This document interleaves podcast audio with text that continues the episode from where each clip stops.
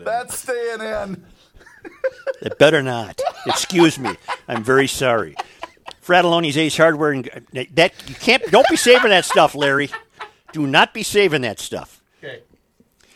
Fratallone's Ace Hardware and Garden Stores brings you Garage Logic Podcast number 418, mid July, man. Where's the time going? July 15th, 2020. Tax day.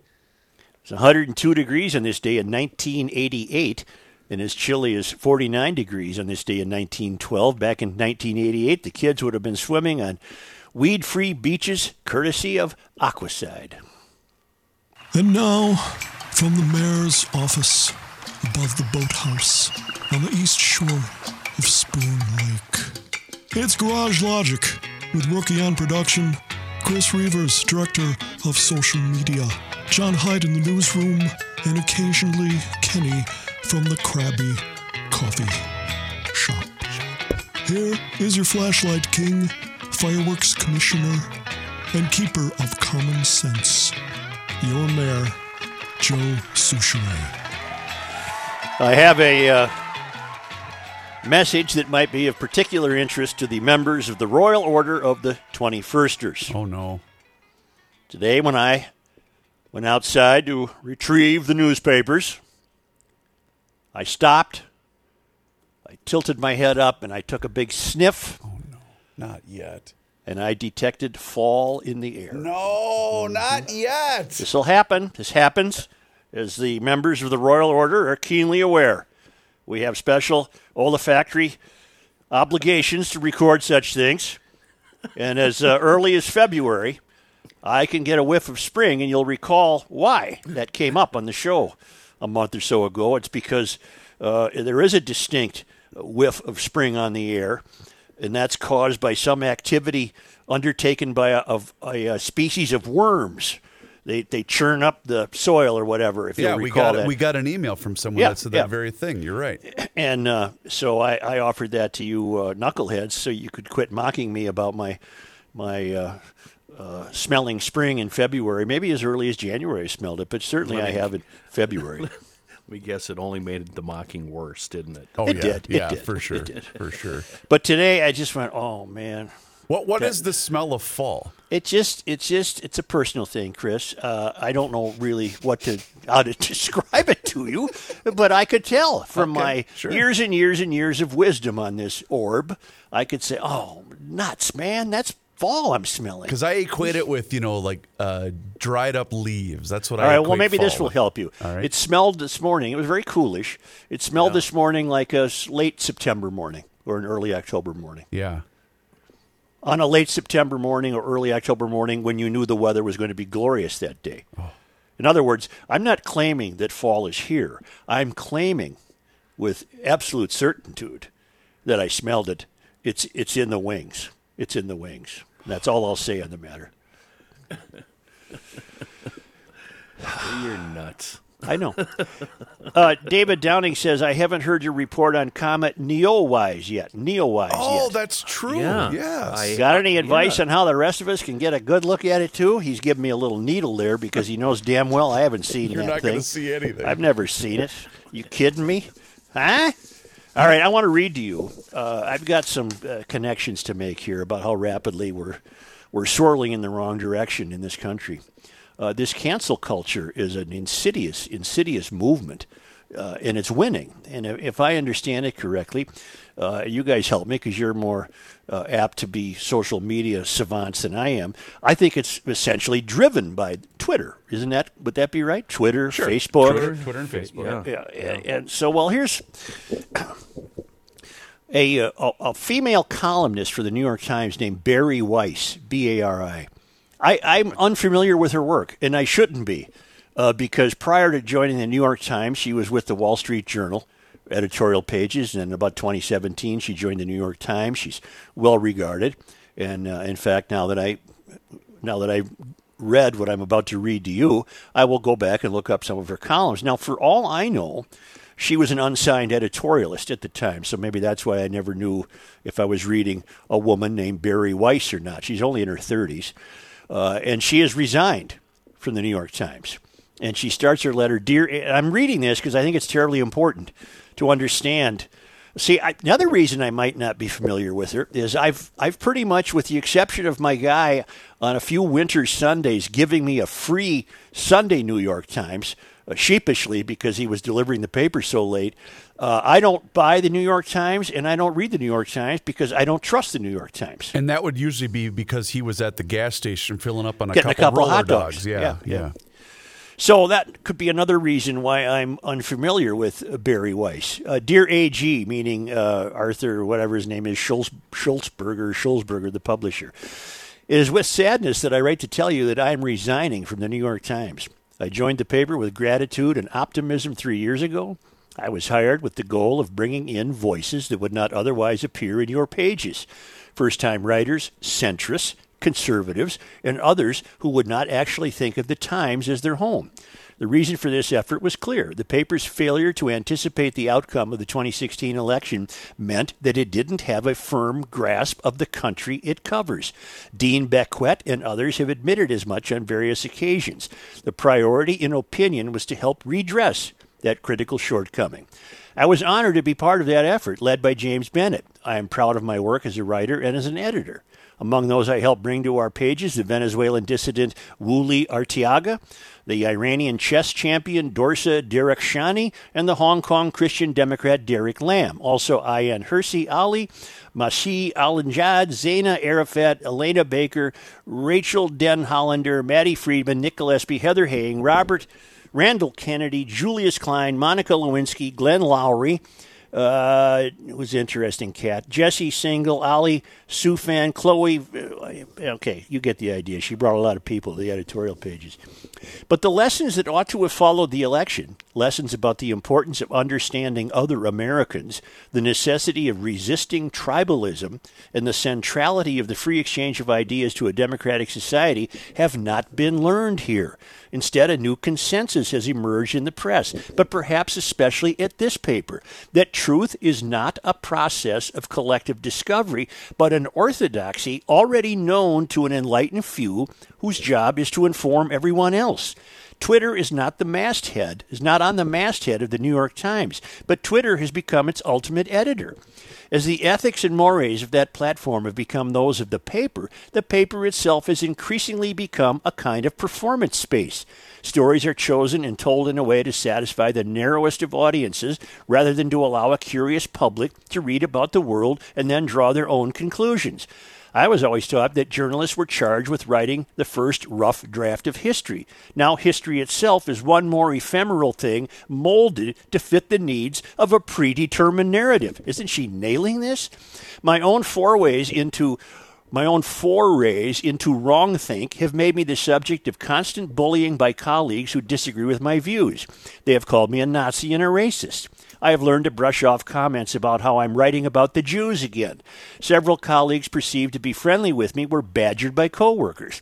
My work and my character are openly demeaned on company wide Slack channels where masthead editors regularly weigh in. There, some coworkers insist I need to be rooted out of this co- if this country if this company is to be a truly inclusive one. Catch the irony there? While others post axe emojis next to my name. Still, other New York Times employees publicly smear me as a liar and a bigot on Twitter with no fear that harassing me will be met with appropriate action. They never are. There are terms for all of this unlawful discrimination, hostile work environment, and constructive discharge. I'm no legal expert. But I know that this is wrong. I do not understand how you have allowed this kind of behavior to go on inside your company in full view of the paper's entire staff and public. And I certainly can't square how you and other Times leaders have stood by while simultaneously praising me in private for my courage. Showing up for work as a, as a centrist at an American newspaper should not require bravery. Part of me wishes I could say that my experience was unique, but the truth is that intellectual curiosity let alone risk taking, is now a liability at the Times. Why edit something challenging to our readers or write something bold only to go through the numbing process of making it ideologically kosher when we can assure ourselves of job security and clicks by publishing our 4,000th op ed arguing that Donald Trump is a unique danger to the country and the world? And so self censorship here has become the norm. What rules that remain at the Times are applied with extreme selectivity. If a person's ideology is in keeping with the new orthodoxy, they and their work remain unscrutinized. Everyone else lives in fear of the digital thunderdome. Online venom is excused so long it is it is directed at the proper targets. Op eds that would have been easily published just two years ago would now get an editor or writer in serious trouble if not fired. If a piece is perceived as likely to inspire backlash internally or on social media, the editor or writer avoids pitching it. If she feels strongly enough to suggest it, she is quickly steered to safer ground. And if every now and then she succeeds in getting a piece published that does not explicitly promote progressive causes, it happens only after every line is carefully massaged, negotiated, and caveated. It took the paper two days and two jobs to say that the Tom Cotton op ed fell short of our standards. We attached an editor's note on a travel story about Jaffa shortly after it was published because it failed to touch on important aspects of Jaffa's makeup and its history. But there is still none appended to Cheryl Strayed's fawning interview with the writer Alice Walker, a proud anti Semite who believes in lizard Illuminati. The paper of record is, more and more, the record of those living in a distant galaxy, one whose concerns are profoundly removed from the lives of most people. That's echoing the salon. I hope you're all catching the, the links here. No kidding. This is a galaxy in which to choose just a few recent examples. The Soviet space program is lauded for its diversity. The doxing of teenagers in the name of justice is condoned, and the worst caste systems in human history includes the United States along Nazi Germany. Even now, I am confident that most people at the Times do not hold these views, yet they are cowed by those who do. Why? Perhaps because they believe the ultimate goal is righteous. Perhaps because they believe they will be granted protection if they nod along as the coin of our realm, language, is degraded in service to an ever shifting laundry list of right causes. Perhaps because there are millions of unemployed people in this country and they feel lucky to have a job in a contracting industry. Or perhaps because they know that nowadays standing up for a principle at the paper does not win plaudits. It puts a target on your back. Too wise to post on Slack, they write to me privately about the new McCarthyism that has taken root at the paper of record. All this bodes ill, especially for independent minded young writers and editors paying close attention to what they'll have to do to advance in their careers. Rule one speak your mind at your own peril. Rule two, never risk commissioning a story that goes against the narrative. Rule three, never believe an editor or publisher who urges you to go against the grain. Eventually, the publisher will cave to the mob, the editor will get fired or reassigned, and you'll be hung out to dry. For these young writers and editors, there is one consolation. At places like the Times and other once great journalistic institutions betray their standards and lose sight of their principles, Americans still hunger for news that is accurate, opinions that are vital, and debate that is sincere. I hear from these people every day. An independent press is not a liberal ideal or a progressive ideal or a democratic ideal. It's an American ideal, you said a few years ago, meaning the publisher of the Times. I couldn't agree more. America is a great country that deserves a great newspaper. None of this means that some of the most talented journalists in the world don't still labor for this newspaper. They do, which is what makes the illiberal environment especially heartbreaking. I will be, as ever, a dedicated reader of their work, but I can no longer do the work that you brought me here to do. The work that Adolph Oakes described in that famous 1896 statement to make of the columns of the New York Times a forum for the consideration of all questions of public importance, and to that end to invite intelligent discussion from all shades of opinion. Oakes' idea is one of the best I've encountered. And I've always comforted myself with the notion that the best ideas win out, but ideas cannot win on their own. They need a voice, they need a hearing. Above all, they must be backed by people willing to live by them. Sincerely, Bari. Amen and amen. Wow. She's, I don't think I have to paraphrase anything she said. She's terribly articulate and wrote that piece very well, but you know, if you want to cut it down to a few simple sentences, she's she's the most interesting part to me is that paper has stopped understanding America. Perfectly. Yeah, yeah, perfectly stated. That paper has stopped understanding me. That paper has uh, uh stopped understanding you. They've focused on basically half of the country. Not even that. They focused, well, I guess half, but they focused, uh, they, they believe themselves to be so terribly woke that they're now dismissive of anything that, that, would, doesn't fall in contra- lockstep. Yeah, exactly. Yeah. And that's exactly how the entire left is at this point. Yep, Mm-hmm. you're right, Kenny. I- i- If you're not on board with them, you're you're not worthy. Do you guys um, do you guys ever read Jason Whitlock? I have. Okay, I, I, I just I'm a fan of him personally. I don't always agree with him, but I just I really like the way he writes. And he wrote about Bari, um, and he posted this on his Twitter account about ten minutes ago. I'll retweet it for people that want to read it.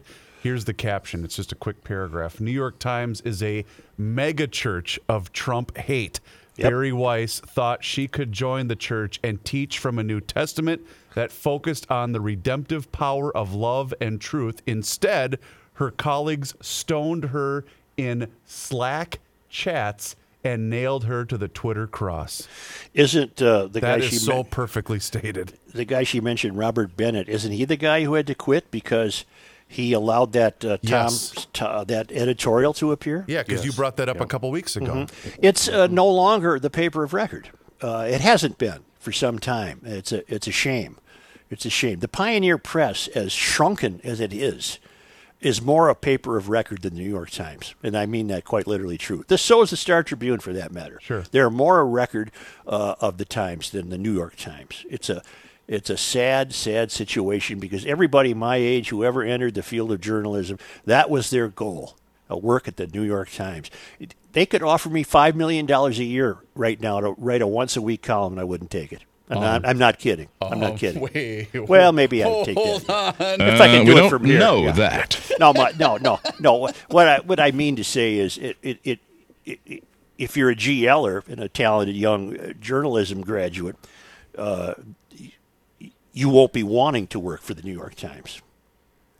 The terribly woke young journalism graduates will, but if you're a GLer, why in the hell would you put yourself into that ringer? And- they're not there to they're not there to distill all opinions. They're not there for for a marketplace of ideas. They're only there for their ideas. It's a, just a crying shame. You're right. And think about the the 21 year old that does aspire to be a great writer and might, you know, n- not fall in lockstep with the ideas of the New York Times and and those that, that will just be squashed because they won't be heard.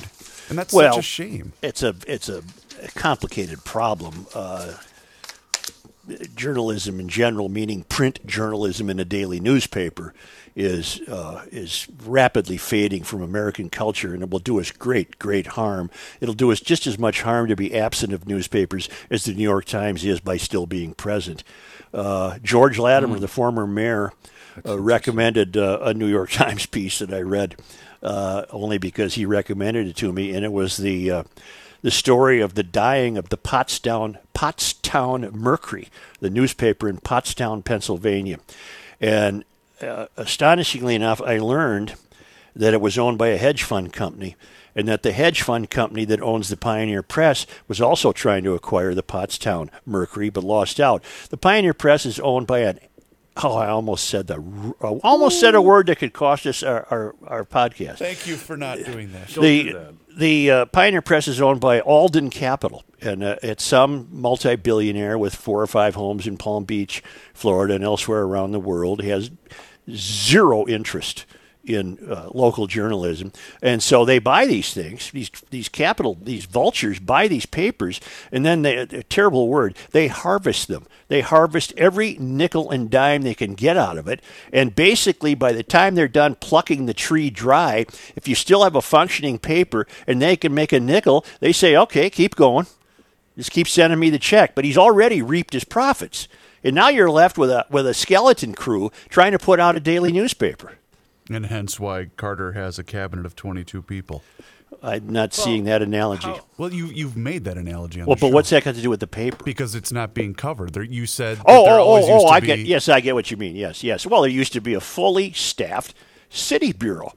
We had a we had an office with six, seven reporters in City Hall. You think uh, you think back in the day, uh, Norm Coleman or, or George Latimer was, was getting away with uh, these unri- unparalleled constant hiring of people with meaningless job titles? It didn't happen. It did not Is- happen because they were being watched. Is Taylor the sole owner of the Star Yes. Tribune? Yeah. How many newspapers like that have one owner? Boy, that's a great question because I got to think that's in terrible, terrible minority of newspapers would be owned by one guy or one gal. I just think that'd be a.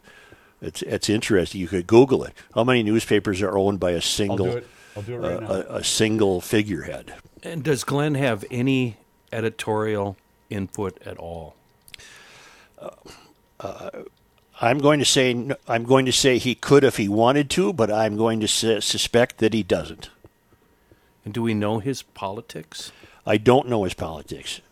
I, I just have this tremendous sense that the Star Tribune got really, really lucky that he decided to save it. Well, well, I think his I think his daughter is in a very important position. Uh, she might Is- certainly weigh in on editorial content. Hearst still a, a thing? I don't know. I don't know. Um, I, I can't find that, but I did find a very troubling story. You ready for this headline? No. One company will own one in six newspapers in the U.S. by the year 2022. What company will that be? Well, it, it- this is uh, New Media Gatehouse announced a merger with Gannett today, meaning one in every six newspapers in the U.S. Oh, I'm sorry. This was dated in August of 2019 because it said two years from now. So, wow, that's frightening. Holy cow.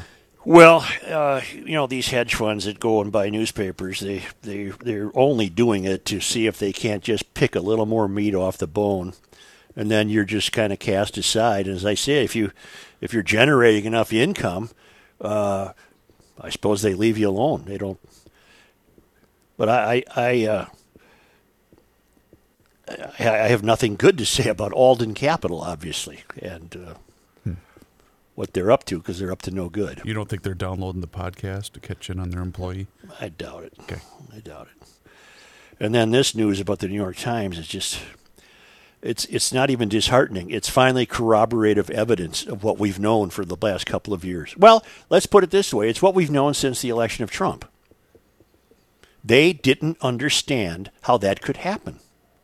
They didn't understand. Remember the phrase we used to have, and that's why Trump got elected? Yep.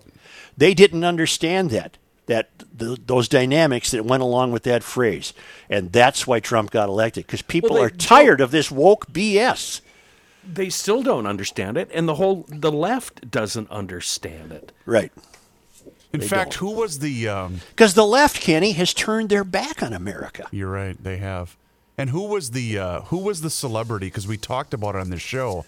That said, because you know Trump won. You know Hillary won the popular vote, uh, and then they said, well, we need to get rid of the electorate system because only the the larger cities are the only ones that matter anyway. Yeah, if you get rid of the electoral college, you will be governed only by the two coasts. And and middle America will quite literally be forgotten and suffer the consequences of having to pay for the failed experiment that's that's in the wings. A Joe Biden presidency would be a terrible, terrible experience. A two trillion dollar climate change plan. Come on, we're gonna be carbon free, Joe. we're twenty three trillion dollars in debt. Oh, by the way, have you read the? Uh, I'm amazed at how I can keep my mind in control. so are we. Yeah, Joe, you're a you're a hell of a guy. Ability.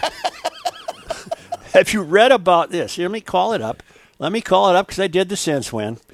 Uh, we have uh, terrible heat in the Southwest, and we're getting this. Uh, here's a picture of a of, of a uh, the skull of a a, a, a cow on the hot desert sun.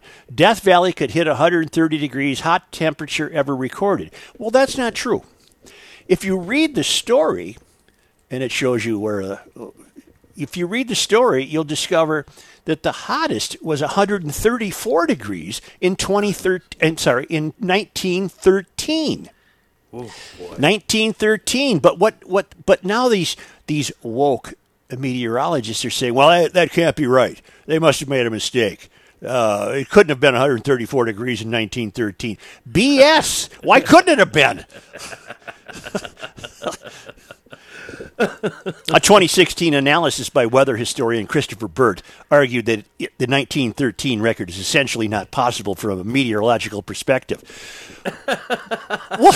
Think of that sentence. It doesn't make any sense. But 130 degrees today would be possible because Sure. of meteorological perspective. Sure. So this is meaningless. It gets hot in Death Valley. I got a little clue for you. Why do you think it's called Death Valley? That's because she gets hot. You can die in the heat there. The Dust Bowl didn't happen, Such. It just it, just, No, it couldn't have no, happened. It no. just hadn't. Uh, no. Have you noticed every weather record, but but eight out of the last 10 weather hottest records have been from the 30s right here in Minnesota? I have noticed that. Swimming is the answer to relief from that. There's no lakes in Death Valley, but uh, there's plenty of lakes in Minnesota, and if their beaches are free of weeds, they have been using Aquacide. Aquacide has been helping people maintain great lake shores for years with a complete line of lake and pond control products that take care of everything from weeds to algae and that, that spooky unidentified vegetation. Aquacide products are easy to use, they work right away. These products are registered with both the EPA and DNR, and they're safe for you, the fish, and your family. So you ain't got no excuse. You don't need to let weeds overtake your lake or pond or the old swimming hole this summer. Call Aquacide today, a White Bear Lake company. They'll help you identify your weed problem and make sure your place looks great all summer long. You can call them at 1 800 328 9350 or go to aquacide.com.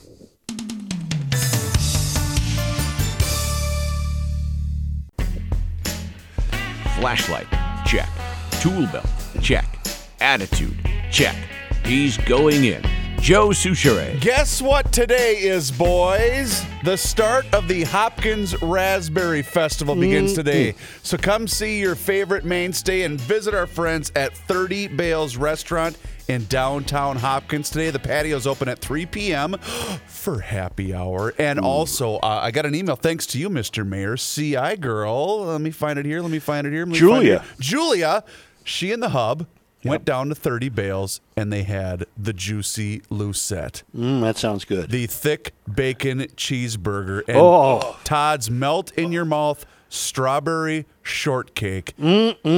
Julia, I can concur because I had the same meal about a week and a half ago. It's incredible. We're talking about the Scratch Midwest Kitchen, known as 30 Bales Restaurant. Our buddy Todd and Tom, they are the longtime owners there, and they are so happy to be partnering with us here in Garage Logic. And thank each and every single one of you. Like we said, Happy hour 3 to 6 p.m. Tuesday through Friday, and also brunch on the weekends and two patios that are open for outdoor dining and they can seat 50% capacity indoors. Check out their entire menu online. And if you still want to do takeout, they're more than happy to accommodate. 30bales.com. Let them know you heard about it on the GL podcast. Reavers, did you say 3 p.m.? Yes. Okay. What did I say? I, I- well, no, I, I Oh. was just double checking because I'm probably going to be in the neighborhood right around. Stop in. Stop in and get a juicy Lucette, brah. Yep.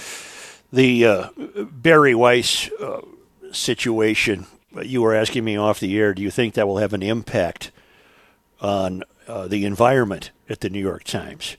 And I'm choosing to be optimistic and think it could because she's embarrassed the publisher. She didn't she didn't write a letter to her immediate supervisor. She went to the top. She went to Arthur G. Oakes or whatever his name is. And this was picked up by a lot of people nationally, too. Because that paper quite clearly is not to be trusted. And we've had countless examples over the years. And how can it continue to uh, lure advertisers? That's a great, yeah, exactly. Because that's the lifeblood. But the but the larger problem, and we're seeing it, and it's an offshoot of life in the salon, which we've been examining just here locally. The American institutions, uh, if not already, are being taken over by the left. Uh, you you can almost name any institution: uh, journalism, of course, uh, film, Education. education, television, uh, publishing, uh, museums. Uh, here's a fellow. It, it's, and I, I'm wondering if Bari Weiss should have hung in there to push back, but maybe she got tired of hearing the anti-Semitic BS. And I don't know why the left has turned on Jewish people. I don't, I don't, I haven't explored that dynamic of our fallen culture yet. But uh, apparently, it was so bad that she's going to leave. Uh, maybe she's setting up a lawsuit for workplace discrimination. I have no idea. But that doesn't diminish what she has educated us about. That this it's a become a horrid, horrid place. Now here's a guy. Gary Garrels was senior curator of painting and sculpture at the San Francisco Museum of Modern Art. He resigned his position after museum employees circulated a petition that accused him of racism and demanded his immediate ouster. Can you imagine what his sin might have been? Oh man, what? Oh, Gary's removal from the San Francisco Museum of Modern Art is non negotiable, read the petition. Considering his lengthy tenure at this institution, we just ask how long have his toxic white supremacist beliefs regarding race and equity directed his position curating the content of the museum? The accusation that Garrels' choices as an art curator are guided by white supremacist beliefs is a very serious one. Unsurprisingly, it does not stand up to even minimal scrutiny. I'm going to give you another chance. What was his sin? I'll, I'll set up the context for you. Okay. Oh, I, I, At a seminar, uh, according to artnet.com, he was questioned about the contents of the museum and how things are picked and whatnot. And, uh, and white he- artists. Yes, he said. Well, we're going to Really? continue. We're going to continue display well, white artists. We're we're always diversifying and looking for everybody and women, but we're not going to abandon white artists. So and for the- that, for that, he's a, a, a toxic white supremacist. Wow. and he's not pushing back. He's leaving.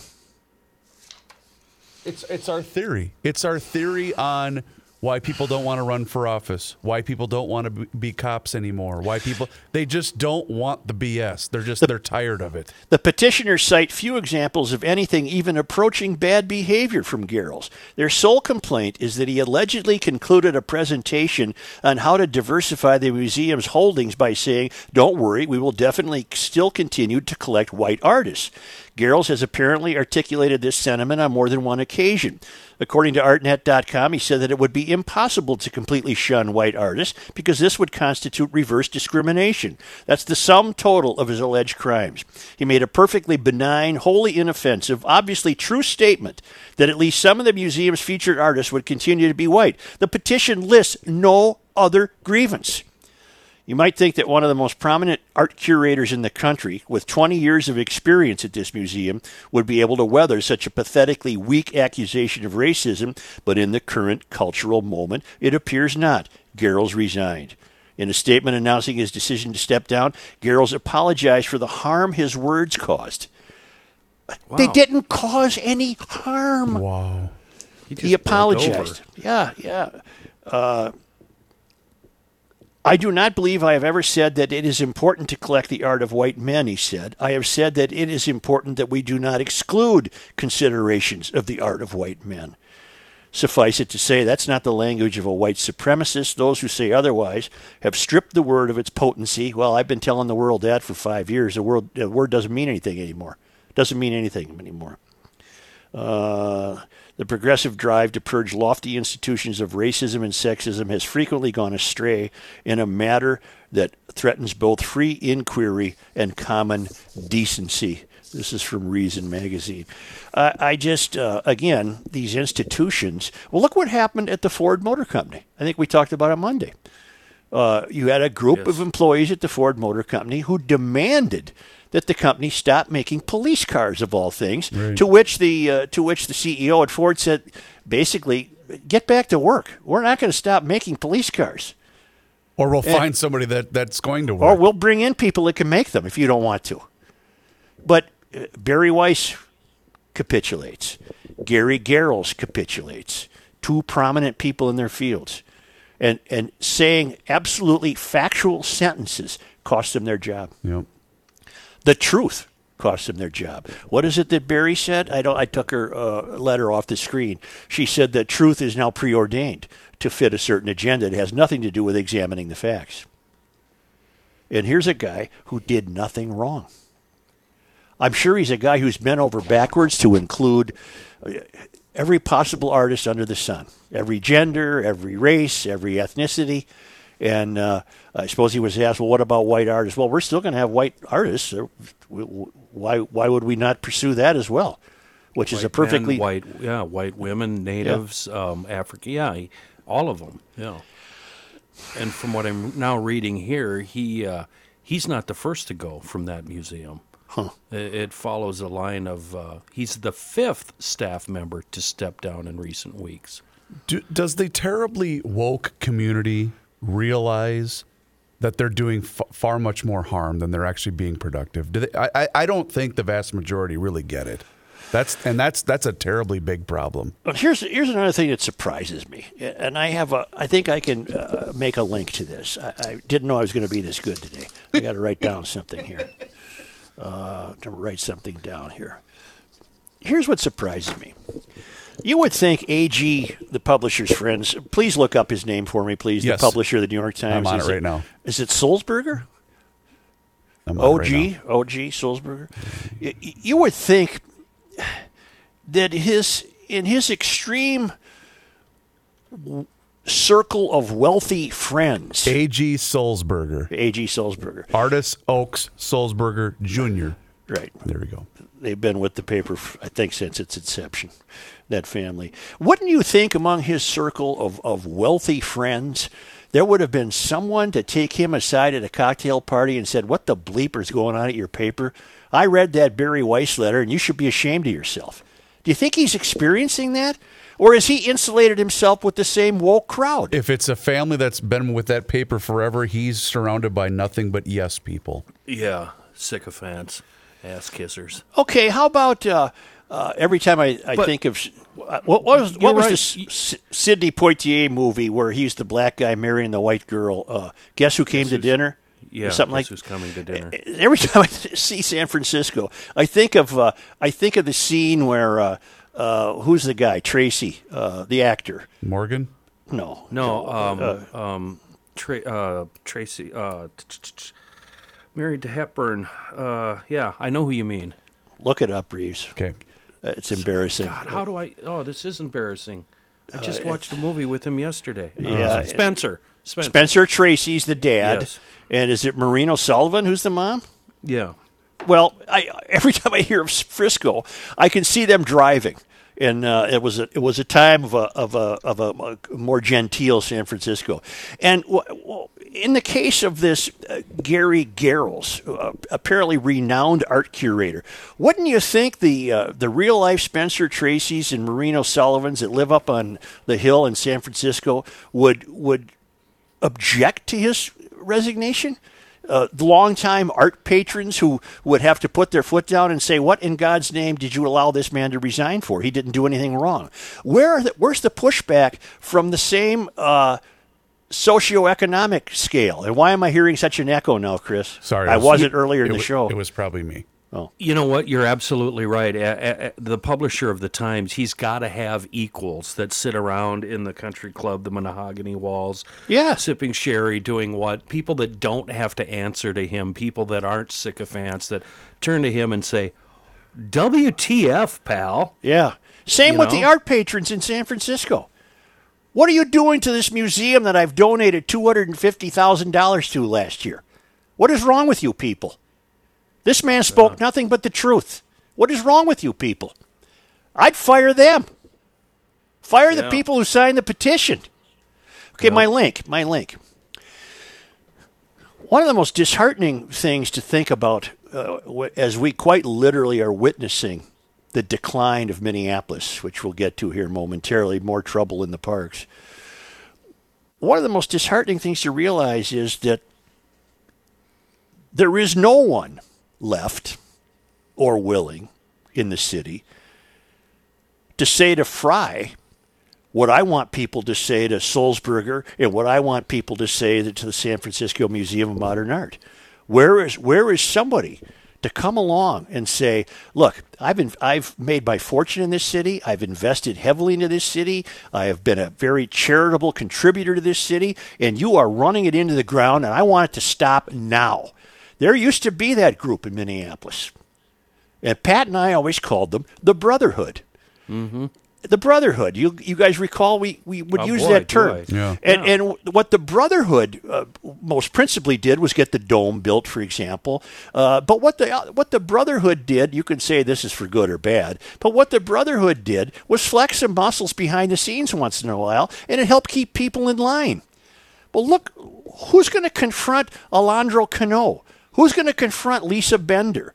Who's going to confront Fry and say, you're turning this city into a, a bleep hole? What the hell's wrong with you people? It's going to take what the, the Fortune 500 companies that are still choosing to do their business in the city of Minneapolis. there is no more brotherhood. That's the problem. There either is no brotherhood or those who could be considered the brotherhood are intimidated.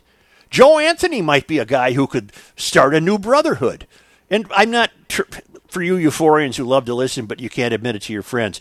By by brotherhood what I'm s- I'm not suggesting some sort of white group. I don't care who's on the who becomes a member of the brotherhood. I'm talking about adults as opposed to adult children. Well, wait a minute. You're That's saying, what the brotherhood is. You're saying brotherhood. Does that mean you're sexist then too, or can yeah, it be yeah. anyone? Okay, It could be women too. got it.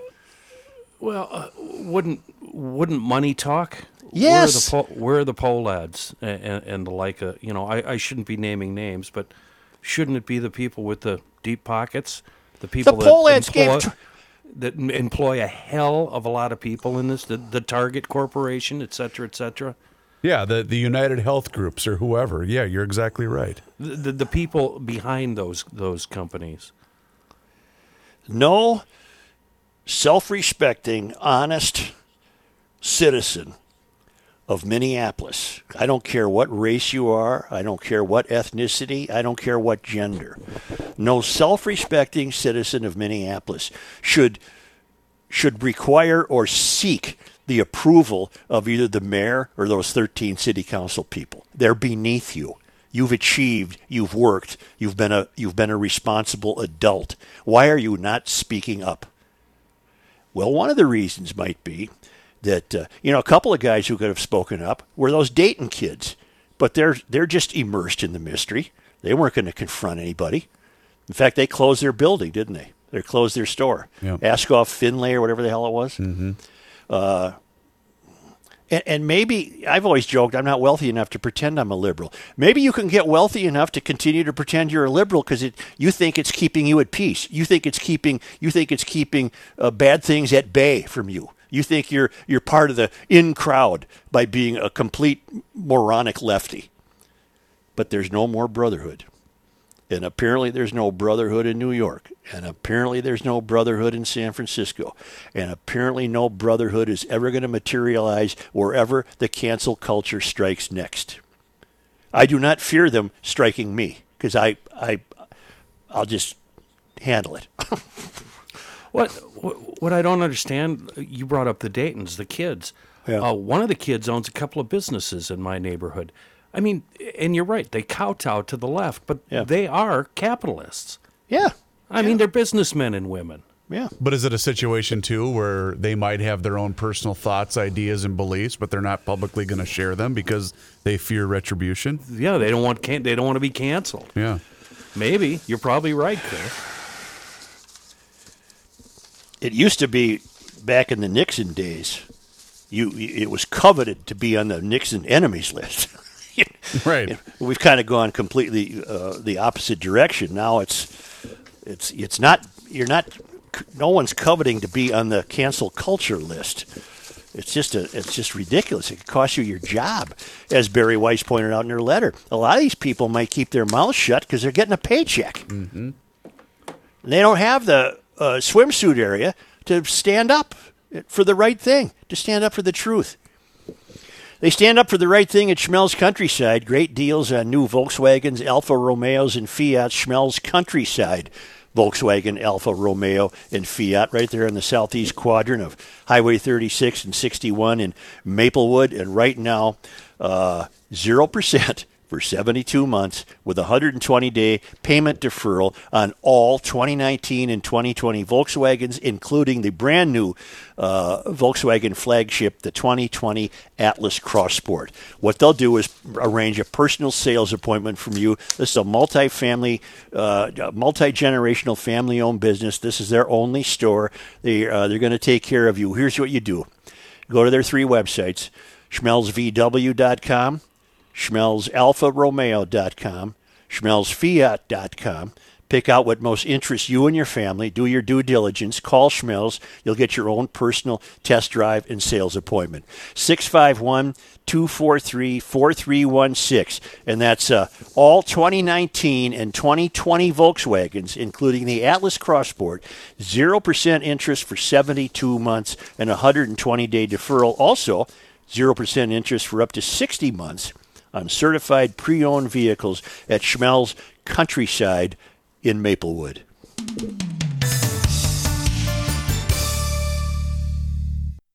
This is Patrick James Stephen Ricey for the Canopy Group. As you set out to explore Minnesota this summer, we all hope, think about this.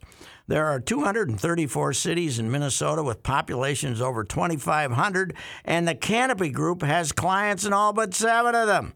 Why is this fact important? Because the Canopy Group's experience in all of these Minnesota cities gives them a unique edge in getting you the best home and auto insurance coverage at the best price. Remember, the Canopy Group offers 15 insurance companies for a reason to match your specific situation with the absolute best insurance company for you. This is done for you every year because your specific situation may change. It is also true that the insurance company's appetites might change as well. The experience working throughout Minnesota provides thousands of Canopy Group clients the peace of mind knowing the Canopy Group is working for them. Please visit thecanopygroup.com today. University of Garage Logic 98. College of Self Esteem. Zip. Nada. Nothing. Here's Joe Soucheray. Big backyard. Just for Thank you, brah. Chris. Yep. Thank you. Thank you very much. Well, uh, he got us a new deck, and now he's going to get us a new kitchen. I'm talking about GLer Chris Miller, the owner of Aim High Construction, based here in the Twin Cities. He can actually get you anything you need around your home. And How about a around- roof? Can you get me a roof? And, and well, I'm going to get to that in a second because Can you get yeah, you a sign? Super easy. A sign, uh, he might have to subcontract that sign. Yeah. Uh, as you know, Aim High Construction, they're going to be remodeling our kitchen uh, shortly here. We've picked out the flooring and the cabinets. Uh, they did the deck last week when we were on vacation. Turned out perfect. Wow, I can't believe it. Uh, but yeah, speaking of that roof and or siding, Chris, uh, yesterday we had some storms roll through town. I saw pictures of quarter-sized hail on Twitter. Uh, so storm damage definitely a thing, and it could damage your siding and or shingles. Sometimes you're looking at storm damage, you don't even know what you're looking at. It's hard to see with our untrained eyes. So if you've been hit recently, it'd definitely be worth it to get a hold of uh, or log on to aimhighconstructionmn.com. Get someone out there with experience that can check things out. It's it's really nice. I got to tell you, such a relief having confidence in your contractor and knowing that they're going to do the job quickly and correctly, and they'll work with your insurance company and refine or financing. I, I haven't been mentioning that they offer financing. It's available, so you, you don't have to fear that deductible. The website again, aimhighconstructionmn.com. And like I said, design consultation, you bet they'll help you out. If you're thinking about a remodel or even a new build, they'll work that with that budget. Just because you're broke like me doesn't mean that the work or the look will be compromised. Uh, they provided so far they've provided great ideas for our kitchen. I'm really excited for it. Uh, you name it, they do it, and they do it with pride, skill, and an eye for detail. AimHighConstructionMN.com. Put your project in the hands of someone who cares about you and the job. That's the GLers at AimHighConstructionMN.com. Uh, Joe in Woodbury, who has the uh, seven-year-old GLer, who's got us Yes. figured out. Yeah. He's uh, uh, Joe writes. Uh, the seven-year-old wanted me to send you an email. I got home today, and he told me he needed to send you a note. Hi, Joe. It's the seven-year-old again. I hope you're doing okay after your break. I'm having my dad type again. I had a good time listening to a lot of the old clips last week. I remembered some from when my dad and I would listen in the car. The Crusher story sounded like my dad when he is tired. I think they were funny, but I am not sure I would want to meet him. Oh, kid, you would have loved the Crusher, but he's long gone. Most of our house is packed up and ready to move, so I wanted to tell you we will still listen when we get to our new house. Last night we listened for a while, and the idiots Side note, the seven year old went into a laughing fit after he said this. My dad said I shouldn't call them that. The morons. My dad said I should just call you the guys. They were telling you that you should have put your phone away last week. I know you are really worried about what is going on. I don't know everything because my dad says I'm too young to be worried about what's going on in the world. Every morning I read a book about God. This morning I read that God has a plan. Sometimes it is too big for us to understand. Don't worry so much, Joe. God will take care of you. I like my book and I think you would like it too. Sometimes I read it and I feel better. We will check in from our new house, the seven year old. Well, kid, thank you. Uh, God's got bigger problems to take care of than just me. Uh, but I'm gonna I'm, I'm, gonna trust. I'll trust that the plan is there somewhere. And now, it's called faith, Such. Mm-hmm. Now, we learned today that if all Americans were to wear a mask in public, the spread of COVID 19 in the U.S. could be brought under control within two months. This is the assertion of Dr. Robert Redfield, director of the Centers for Disease Control and Prevention, who also co wrote an editorial calling for universal use of masks. Uh, Redfield's comments come as more states, cities, and businesses enact mandatory face mask use to stop the surge of the new coronavirus and avoid having to shut down. Uh, he added that uh, because of the combination of the coronavirus and the flu, the fall and the winter of 2020 and 2021 are going to be probably one of the most difficult times that we've experienced in American public health. So here, here's the here's the mask uh, controversy again. I predict Walz will will mandate it, and uh, let's say this is correct. If we wear masks in public, we defeat this thing in two months. Okay. We, okay. Uh, I got one in my pocket. I'll wear it. Doesn't bother me. I don't attach any political significance to it whatsoever. Neither do I. And I, I, I, I don't me, understand the I don't understand the naysayers. But l- let me ask you a question because for me, and we, we talked about this briefly off the air after the show yesterday, but for me, the numbers and all the numbers that are being thrown out, I'm starting to really have a tough time believing a lot of the numbers that are being suggested because you'll recall just a few weeks or maybe a couple months ago, Walz predicted that we were going to have a thousand dead people every day in July. Right. Okay. Uh, so now he's got to buy a you know a fruit factory that's going to be a morgue. Mm-hmm. I mean, none of none of what's been thrown at us has happened. Uh, so I'm sorry, I, I, but I'll still wear the mask. I got a, a wife that works in healthcare, and I do it to appease her. And if it works, it works. And I'm not gonna. If someone chooses not to wear one, I'm not going to look down on them. I'm gonna I'm going to do me. Redfield says, I always say we are not defenseless against this virus. The most powerful weapons we have are face coverings, washing our hands, and really being smart about social distancing. If we all rigorously did this, we could really bring this outbreak back to where it needs to be and shut down transmission, he told the Journal of American Medicine. Well, uh, okay. Why would we? Sh- well, we didn't have a president who was setting a very good example until recently. He started to wear one. But why didn't we do this uh, May first? Let's wear masks for May and June, and we're done. Well, that's what first, it sounds like. But at first, remember, Fauci was the one that said not to wear masks and yep. and save those for the healthcare workers. Yeah. Yeah, I just uh, I just don't understand the uh, the the political implications of wearing a mask or not wearing a mask uh, doesn't bother me at all. So, I, what I, about the closing of businesses? I, th- I, think it's terrible. But the businesses would more quickly open if you could if you could bring the virus to a halt. About forcing kids back into school. Well, there's a great editorial in the Wall Street Journal yesterday pointing out that there's really no evidence to suggest the kids should not return to school. Mm-hmm. And I think one thing that's really being overlooked, and I may have even brought this up the other day, but the the psychological damage that's being taken on kids by not being but the, the distance learning it's not even remotely close to being the same kids need to interact with not only their teachers but their buddies and their oth- th- that's how they're learning how to cope with other people in society I it's yeah i think everybody knows where i stand on that they need I to go think to so. school And does your bride agree, Chris? yes 100% Oh, okay. One hundred percent. And I get, you know, that the people that are concerned about, well, what about the elderly teachers or the elderly, you know, principals or people that work in the school? I get that, but but then maybe that's a choice that they need to make.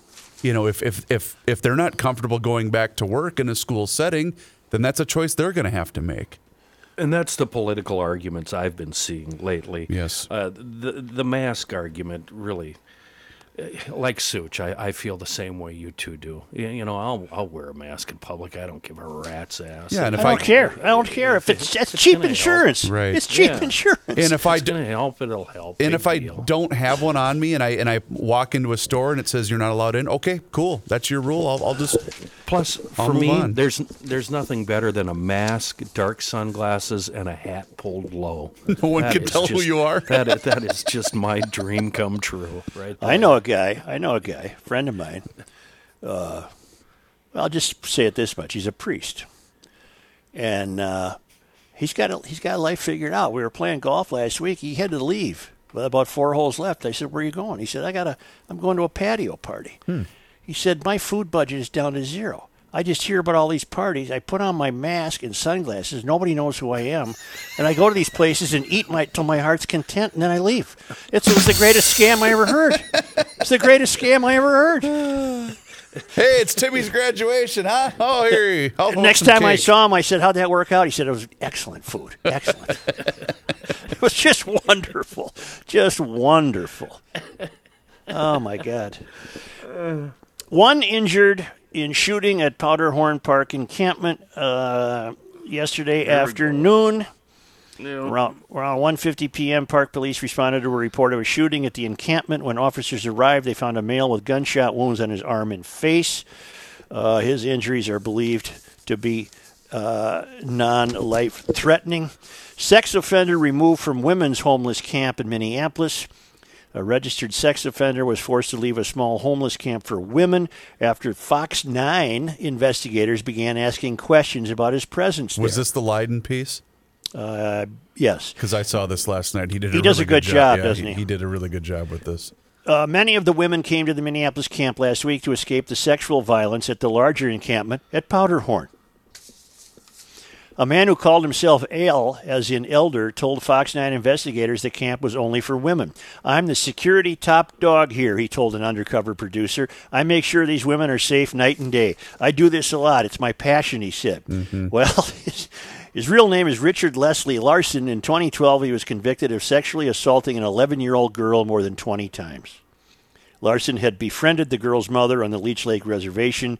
He got out of prison seven months ago and is a registered sex offender. Under terms of his probation, he is not to have any direct contact with minors. Uh, members of the camp said Larson left Monday afternoon when his past was revealed. He didn't. Uh, his past didn't bother at least one of the residents. L is still L, and he was a good man with a big heart.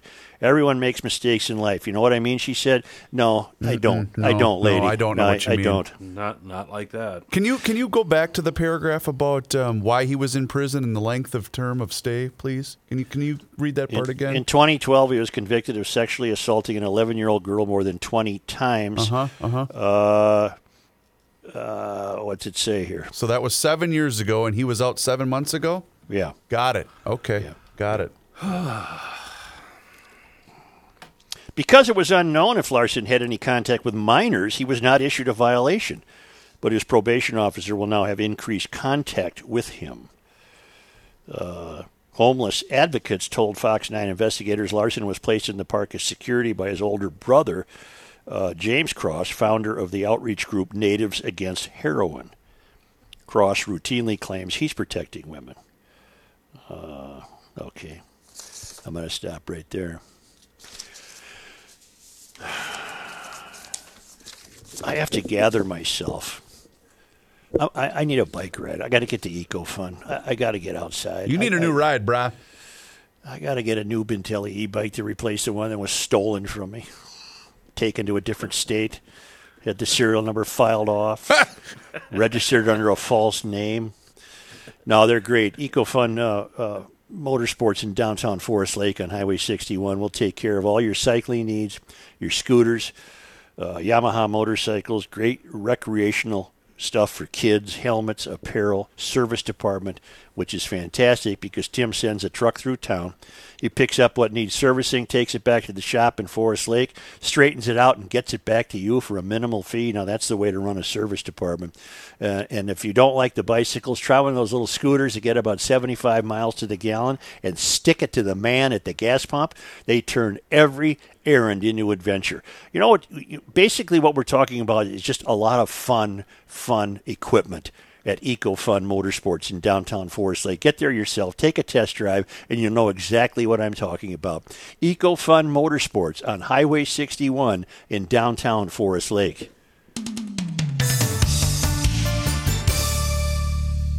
Yeah. I, I want to talk to everybody about the 2020 Patriot Ride. It's But is it rolling right now? Still? yes, yes, it is. the, the the Patriot Ride is rolling, Such. And listen to this. I've been reading this copy for the Patriot Ride for what the last couple of weeks, Chris, and it's going to be different this year. We're going to build our own teams. We're going to pick our routes, and then we're going to ride. It's going to be epic. You can click on patriotride.org, and I'm sorry to say that this just occurred to me today, Such. Me and you and Rook, and heck, for that matter, Reavers.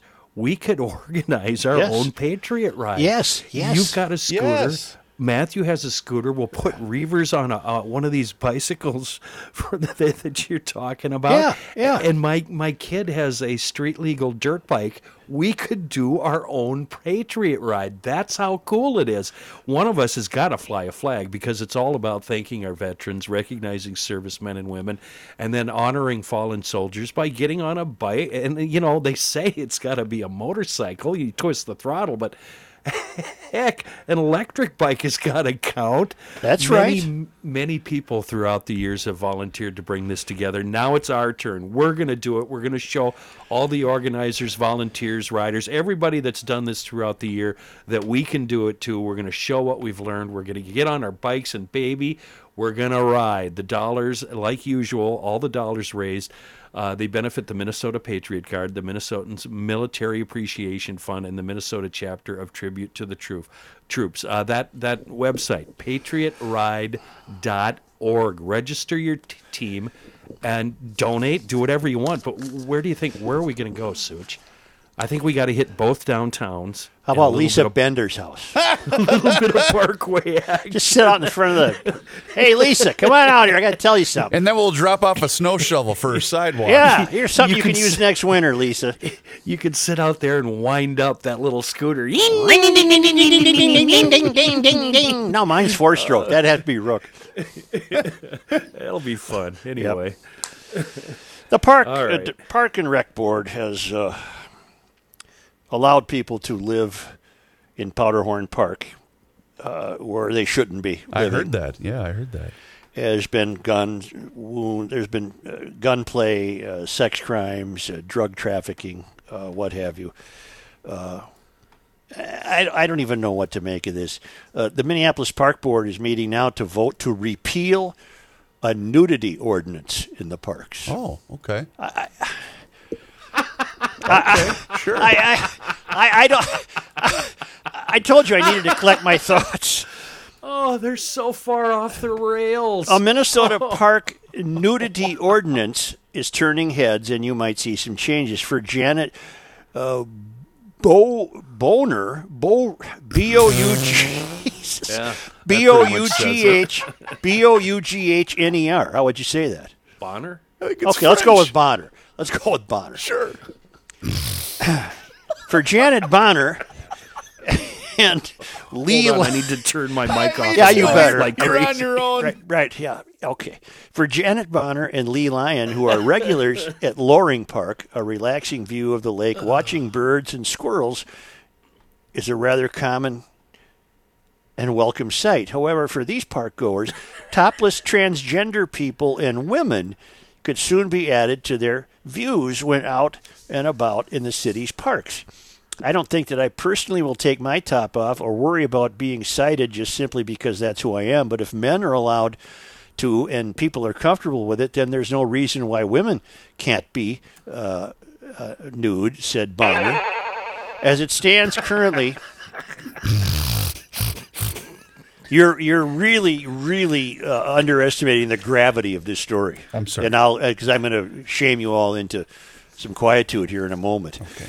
Uh, as it stands currently, a Minneapolis Park Board ordinance uh, PB2-21 states no one over 10 years or old older is allowed to expose their genitals, uh, pubic area, buttocks, or female breast. We call that the swimsuit area. Uh, in a park or parkway. But in a push from Park Board Commissioner Chris Meyer to repeal the ordinance, that all could change. I think it's never bad to look at our laws that may be outdated, said Minneapolis resident Barbara Donahue. In a post on Meyer's Facebook page, Meyer's the Park Board guy, uh, he says the only impact the repeal would have is eliminating the language which targets female breasts. Currently, Minneapolis City Ordinance 385.160 allows women and transgender people to go topless on city streets. I don't think that happens very frequently, does it? Uh, but the park board's ordinance prevents this from happening in the city's parks. It doesn't make any sense to me that they can be on the street but they can't be in the park, said Donahue. Myers said law should treat people equally, and in places where men are allowed to be topless, women and transgender people should be allowed as well. Not everyone is on board with the idea of barring it all from the waist up, though, especially when it comes to protecting children. It's up to parents and kids to have conversations about that. That's how we start to break down archaic thinking, said Donahue. A change in thinking for some and a shift in cultural norms for others. The fact is, we are conditioned to certain things. That's part of our culture, and you can't change a culture quickly. It takes about two generations minimum to change the culture, said Lyon. Who in the hell's Lyon? He was early on in the story. Lee Lyon. Uh, okay. Uh, it won't hurt anybody. The only people who are hurt are the people who think everybody should be like them. On Wednesday, the Park Board will take its first of three votes needed to repeal the ordinance with the final reading and vote set for mid August. Well, this is some, one of the most pathetic things I've ever heard in my life. And this woman's, this Don, this uh, Donahue's thinking is uh, ridiculous. Uh, her answer to be, her answer to the idea of what effects would this have on children is to say that she would think that parents should start talking to their kids about how right this is, and that they don't think it's right, their thinking is archaic. And you wonder why these 13 losers get elected to the city council because there's your constituency. These people are insane. It is all about children. What Yeah. about children? Yeah. It's it rests my case. Mysterians don't. A, they don't like people. Uh, B, they particularly don't like families, and really, really don't ever factor children into their thinking. And unless a child has been raised in a house where nudity is the norm every day and they don't think anything of it, Yeah. the, the, the, the naked human body is sexualized unless you're raised like that. And uh, statistics have proven throughout the years that you can't do that to a young kid's No. brain. No, you can't. I mean, they have to be raised from the get go with a lot of nudity in order for the human body not to be sexualized. And a 12 year old who hasn't been raised in that kind of environment, th- this is going to cause damage, long term damage. Well, they don't care. They don't care about nuclear families. The nuclear family is also among the uh, among the victims of the cultural war that's taking place in this country. Uh, you, right now, you can't use Powderhorn because it's quite literally dangerous. So that park's off limits. Then there's a woman's park somewhere. I don't know where that is. The story didn't say. And now you, you might not want to walk the walk the four year old around the park at Loring to feed the ducks if you're going to run into all these morons yeah, with their clothes off. Right. Well, it's look at this is what the park people apparently are capable of handling. They can't handle the dreadful human condition they've created at Powderhorn. They can't handle it. They don't know what to do. But they can take a vote to repeal a nudity ordinance in the city's park system. Boy, right there, Such. You nailed it. Boy, this is truth. unbelievable. This is Yeah. How fast people in Minneapolis are you going to allow this city to disappear before your very eyes? But the problem, Joe, is a lot of people do want to oppose this. They do want to push back, and no one's listening to them.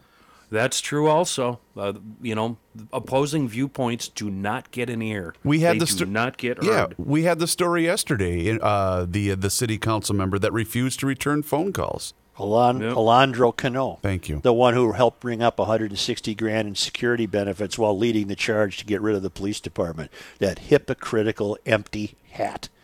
It's just amazing what happened there. It's amazing. And again, I said this yesterday. What has happened is the month of George Floyd has accelerated this. The month of George Floyd has allowed all of us to see under a huge magnifying glass just how that city of Minneapolis is put together and how it really works. And what we've learned is it doesn't work. It doesn't work.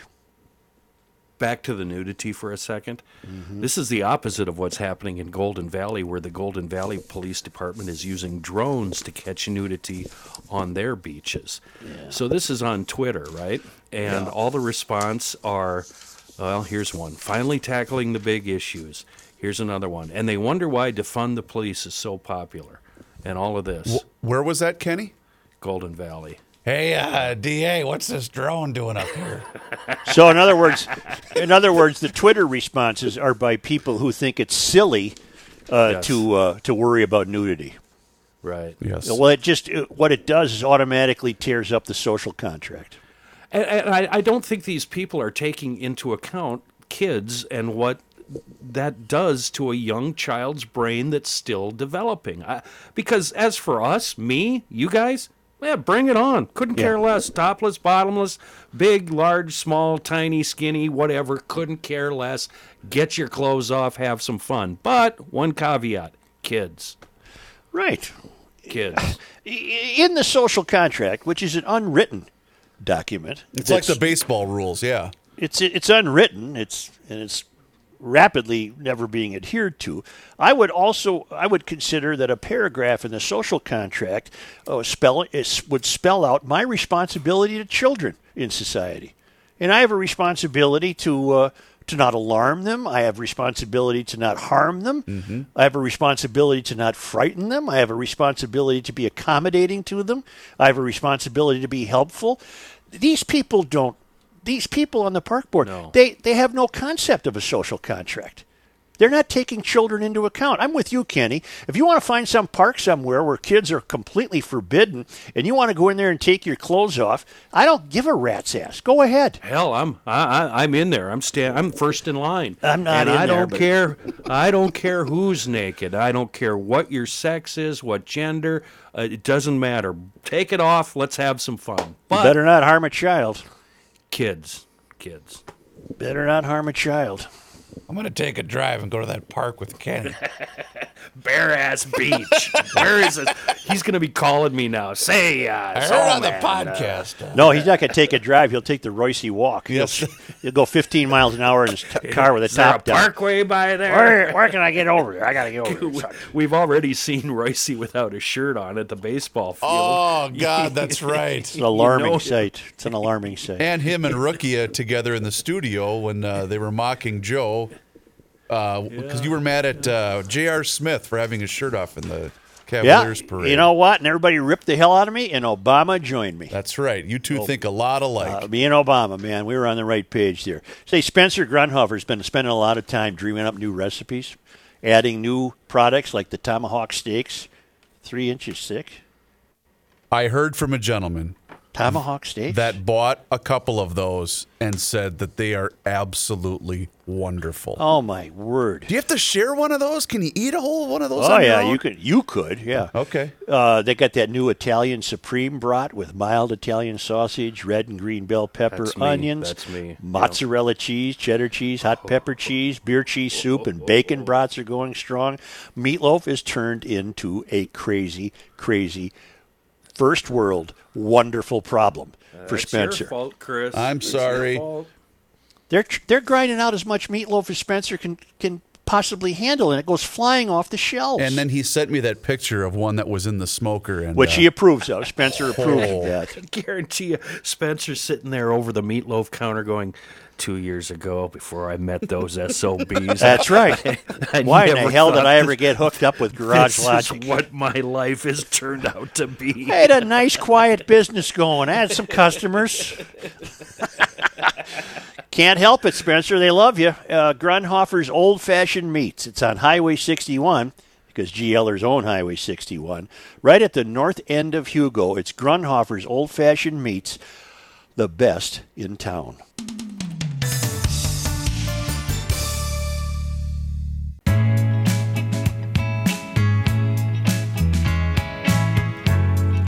Here's a man whose boys are chilled, Joe Soucheray.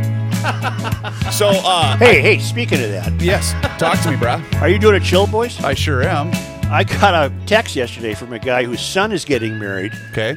and the son is buying his groomsmen all chill boys. No. Yeah, yeah. What a that's, that's gonna be that's gonna be their gift. That's gonna be their gift. What a great gift that Yeah, is. Um, yeah. And I mentioned I was in the, uh, the the the western part of South Dakota last week on our little mini vacay.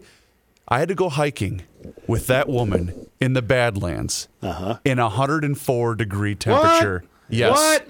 Two and a half hours. The only thing that was comfortable were my boys. Okay. Where I'm the gonna- what about your boys? Your real boys? they they were with they were with Wow. we, we were hydrated. Dad's the only one that's out of shape in that Honey, family. uh, Yeah. There's a reason they call it the Badlands. honey. That's right. the problem You is stay she's in the car with the AC cranked. Oh, I, and I said, I'll pick you guys up on the other side. Uh, chillboys.com. Make sure you place your order. They also have a really cool selection of t shirts, sunglasses, and they have a couple of specials going on right now. Check out their website. They are a local Minnesota company, and they ship nearly everywhere in the continental U.S. At Chillboys brand on Twitter. Please tell them when you place your order that you heard about it on the Garage Logic podcast. Only because they come to us all the way from Mumbai, India, courtesy of Tom Lyman. Do I do this date in Minnesota history? On this date, July fifteenth, Yep. in 1856. What, we weren't even a state yet. The celebrated Norwegian violinist Ole Bull performs in the Capitol building in St. Paul, a heady concert for a territorial capital. Wait a minute. Wait a minute. Wait a minute. Wait a minute. Oh, boy. What? Oh, wait, I got to better get the scan bucket ready just in case. I need. So, Yeah. um, how, how did I'm we? thinking the same Okay, thing. then I'll I'll be the dummy. How did we have a Capitol building if we weren't a state? We were, You a a te- territory. You were a territory, and St. Paul was the territorial capital. Okay, thank you. Was that a dumb question? okay, pretty so it dumb. wasn't the it wasn't the Capitol building. It was just the capital city of St. Paul. Okay. Well, then you know what? Here, I'll only drop one in. That was enough. On this day in 1951, Jesse Ventura is born in Minneapolis. His given name is James Janos, but he would adopt the Ventura moniker at the start of his professional wrestling career. Running as an anti establishment candidate with the Reform Party, Ventura's defeat of St. Paul Mayor Norm Coleman and State Attorney General Hubert Skip Humphrey III in the 1998 gubernatorial race was national news. Of course it was. I was a uh, And now I want to ask you one more. okay. On this day, July 15th, in 1881, a tornado kills six in New Ulm. And I want to know how many of these towns you've heard of or are left. Okay. It also blew through Palmyra, Wellington, I've heard of Wellington. That's and there. Cairo in Renville County, killing 11 more. Wow. Cairo's gone. The, the one and three are gone. Palmyra and Cairo are gone. Does Wellington still exist? I think so. I've I've heard of it. I don't know if it still exists. I can look it up. Let the record show. I'm just pulling this out of my fanny too. I don't know for sure. Well, I could probably have I've done got a mic in front of me. I'm going to use it. It is now a township, Wellington Township. Oh, you beat me to it. All right. it's just north of Fairfax, Minnesota. Actually, I have a great Fairfax town ball story. No, for I you'd don't. I don't want any town ball story. Okay. I don't want any town ball. Actually, Royce and I drove through near Fairfax. We went to Gibbon a couple weeks you guys ago. have It's your shirts fantastic. off? Did you have your shirts on? No, but the top was down. If we roll over, we're dying. So deal with it. He says to me. Did he wear a seatbelt? Uh, no, that's a negative. I did. I, I Oh. had mine on. Yeah, what are you gonna do? Yeah. All right, boys, Hey, how you doing? go out there and don't let yourself get canceled. No, we can't. We can't allow that to happen, sir. Hey, by the way, speaking of Spencer Grundhofer and that meatloaf smoker, Fratallone's Ace Hardware and Garden Stores, they have a deal going on right now. The Weber Smoke Fire Series is available, and I got to tell you from firsthand experience, it's. I know, Kenny. I know, Kenny. It's he loves the Weber. I, I, I'm going to start my own line, the Olson, and I'm going to make smokers out of old refrigerators, and I'm going to have uh, I'm going to I'm going to have Fred carry that line, the Kennys. They're going to be available in the back of the Fratallone stores. Used to be a Frigidaire, now it's a smoker. The Kenny Olson series coming to stores near you. Check out Pod MN for past episodes of Garage Logic, and we'll catch you tomorrow on the Garage Logic podcast. Brah. Bow.